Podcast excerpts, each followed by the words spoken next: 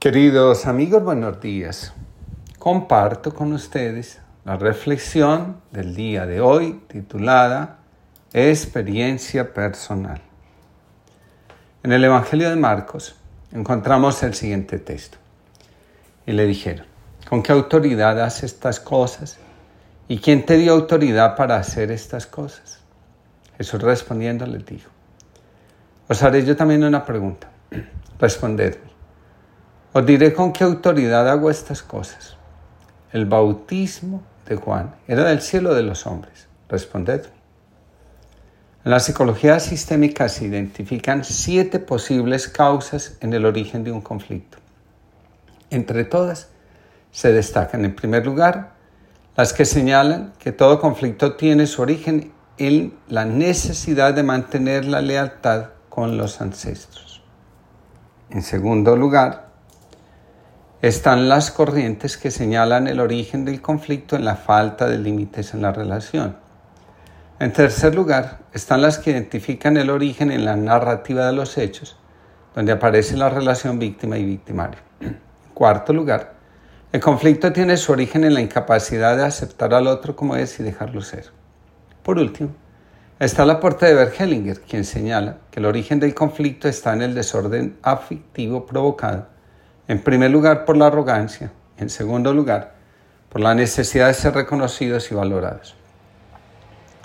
Bert Hellinger, cuando habla de la necesidad de permitir que el otro sea, recurre a la siguiente metáfora. La mejor imagen para comprender el respeto por la individualidad del otro es la de un conjunto de jazz. Cada uno de los músicos toca su propia melodía con su propio instrumento, desarrollando al máximo su talento y sus ideas musicales. No obstante, cada músico está atento a los demás. Se deja inspirar por las melodías de los demás. Busca un complemento, una continuación, un contraste, una variación o una armonía adecuadas. Se siguen mutuamente sin abandonar sus propias ideas, ni entorpecerse ni dominar a los demás. Y justamente en el máximo despliegue de su individualidad, logran un resultado conjunto, una gran riqueza de melodías, de ritmo, y de plenitud de sonido. En el conflicto de Jesús con las autoridades podemos encontrar perfectamente las siguientes causas. La primera, lo que hace Jesús contradice lo que vivieron y enseñaron los ancestros. Para los ancestros, el amor a Dios se manifiesta en la obediencia a la ley. Si la ley dice que los sábados se descansa, entonces no se cura a nadie porque curar es trabajar y eso está prohibido.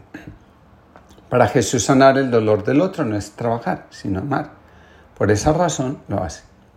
La segunda, Jesús no respeta los límites en las relaciones. Seis días hay para trabajar y uno para descansar. ¿Por qué viene precisamente el sábado, día de descanso, a ser curados? Dice el jefe de la sinagoga. Si se respetaran los límites, las cosas estarían mejor. Pero, al parecer, para las autoridades judías, hacer el bien cuando es necesario es romper el límite en las relaciones. En tercer lugar, está la arrogancia que provoca el desorden que genera el conflicto. Al, parecer, para las autoridades judías, Jesús es un arrogante. ¿Cómo es posible que un campesino de Nazaret enseñe, cure, expulse los demonios y perdone los pecados?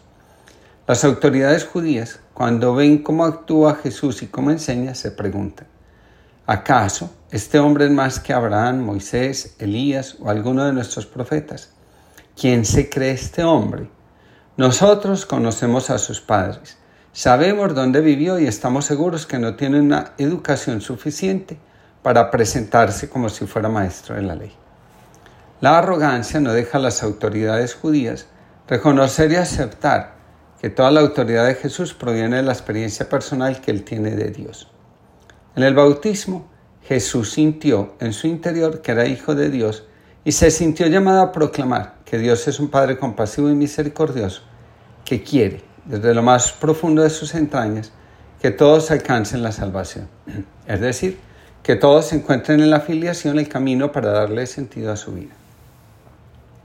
Nadie puede creerse más que Dios, así que cuando Dios habla al corazón de una persona, en lugar de juzgar y creer que la persona enloqueció, Estamos invitados a acoger esa experiencia, discernirla y honrarla. Para muchos, Francisco de Asís había enloquecido cuando decide emprender la tarea de reconstruir la iglesia. Otros se desconcertaron al ver cómo Rafael Arnaiz dejaba el mundo prometedor de la arquitectura para irse a un monasterio trapense y abrazar la vida monástica, hasta convertirse en uno de los místicos más importantes del siglo XX. La verdadera experiencia de Dios, aunque resulta desconcertante, termina humanizando y haciendo un mejor ser humano a quien vive inmerso en ella. Escribe Bert en Psicoterapia y Cura de Almas. De ninguna manera hay que temer un caos si le damos una oportunidad real a la experiencia personal con la fe y al intercambio libre de estas experiencias. Imaginemos un grupo de cristianos en el que todos están convencidos del valor singular de la experiencia personal en la fe. En este grupo, Nadie tiene que temer que su experiencia personal sea puesta en duda o menospreciada. Nadie le ridiculiza o le ataca. Así puede encarar con valentía sus sentimientos y miedos, sus dudas y comprensiones, tomándolos en serio. En consecuencia, tiene que confrontarse de forma más diferenciada con sus deseos, motivaciones y conflictos. Ya no puede pasar la responsabilidad de su fe a otros. Las preguntas se dirigen a él mismo por lo que cobra un significado nuevo y único para sí mismo y para los demás. El cuidado del alma exige un espacio donde podamos compartir libremente con otros aquello que vamos experimentando como acción de Dios y manifestación de su amor en cada uno de nosotros. Ante Dios, no es necesario que busquemos seguridad, que nos aferremos a dogmas o doctrinas. Solo basta que abramos el corazón y nos dejemos amar por Él. Según Thomas Merton, para el alma es suficiente sentir que estamos unidos a Dios, que le pertenecemos y en consecuencia solo debemos responder al amor con más amor. Oh Dios, somos uno contigo. Tú nos has hecho uno contigo. Tú nos has enseñado que si permanecemos abiertos unos a otros, tú moras en nosotros.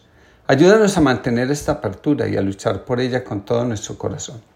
Ayúdanos a comprender que no puede haber entendimiento mutuo si hay rechazo. Oh Dios, aceptándonos unos a otros de todo corazón, plenamente, totalmente. Te aceptamos a ti, te damos gracias, te adoramos y te amamos con todo nuestro ser. Nuestro espíritu está enraizado en tu espíritu. Llénanos pues de amor y únenos en el amor conforme seguimos nuestros propios caminos, unidos en este único espíritu que te hace presente en el mundo y que te hace testigo de la suprema realidad que es el amor. El amor vence siempre, el amor es victorioso. El encuentro con Dios es un encuentro de tú a tú. En el interior del que vive con generosidad de ese encuentro pasan muchas cosas que terminan contribuyendo a la transformación personal. Una de las cosas más importantes, entre todas las que pueden llegar a suceder, está el abandono del afán de destacarse por tener poder o servir, porque es lo que corresponde a nuestro ser. Al respecto, escribe Durkheim, a lo largo de nuestra vida el mundo nos llama desde afuera mientras el ser esencial nos llama desde adentro y hacia la interioridad. El mundo pide saber y poder. El ser exige que nos olvidemos de lo que sabemos y podemos en favor de la madurez espiritual. Dios habla al corazón del ser humano porque desea, sin más, que este corazón sea solamente suyo. Cuando me describes, muestra las bellezas que todos ignoran. Cuando me convocas, al decir mi nombre, cántate contento. Cuando yo me alejo, cuentas cada hora hasta que regreso. Eres quien comprende lo que yo no entiendo. Eres quien escribe con mis garabatos los versos más ciertos. Eres quien me saca de los laberintos. Eres quien disipa mis abatimientos. Eres, en mis dudas, el ancla que aferro. Eres, en mis noches, el faro que guía mi llegada a puerto. Eres la sonrisa que calma mi furia. Eres la caricia que alivia mi duelo. Eres la promesa, la pasión luchada, la muerte vencida, el amor primero. José María Rodríguez Olaizola. Que tengamos todos una linda jornada y que comprendamos que Dios nos habla al corazón y está dispuesto a escuchar nuestra respuesta de corazón a corazón.